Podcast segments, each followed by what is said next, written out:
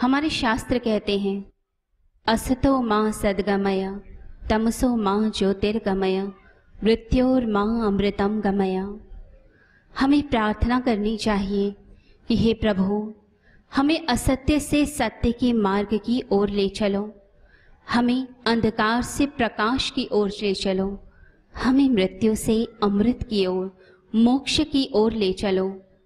हम पृथ्वी लोक से शिवलोक की यात्रा कर पाए। हम ऊंचाइयों पर जा पाए। ऐसी मनुष्य को प्रार्थना करनी चाहिए। यह हमारे शास्त्रों में बताया गया है। हम स्वयं के मित्र बने, स्वयं के शत्रु नहीं। अपनी आत्मा को ऊंचाई पर लेकर जा सकें, नीचे पतन की ओर नहीं। अपने मित्र बने। कृष्ण कहते हैं गीता में कि वह व्यक्ति अपना मित्र है। जो अपने मन को नियंत्रित कर पाता है, अपने माइंड को कंट्रोल कर लेता है, अपने सेंसेस पर जिसका कंट्रोल है, वह व्यक्ति अपना मित्र कहलाता है।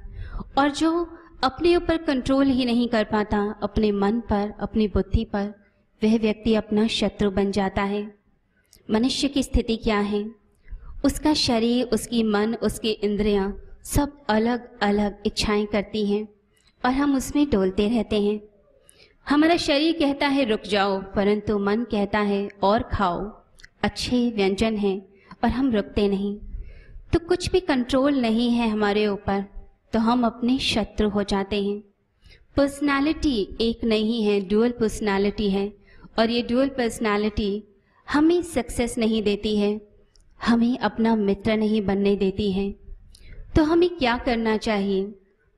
सबसे पहले तो हमें रियलाइज़ करना चाहिए कि हम वास्तविकता में क्या हैं। जब तक हम शरीर से और इंद्रियों से अपने आप को पृथक नहीं मानेंगे, अलग नहीं मानेंगे, तब तक हम अपनी मन की इच्छाओं में डोलते रहेंगे। अपने आप को बार बार याद कराना है रिमेम्बरेंस कर रही हैं, स्मरण करना है कि मैं यह शरीर नहीं, मैं इंद्रिय नहीं, मैं बुद्धि नहीं, मैं प्राण नहीं। मैं आत्मा हूँ। I am not this body I am not senses I am pure atman. ये सोल जो है, इसके बारे में बार बार अपने आप को याद कराते हुए, अपने आप को उस पथ पर लेकर जाइए, जहाँ आप अपना भला कर सकते हैं, अपना शुभ कर सकते हैं, अपना मंगल कर सकते हैं।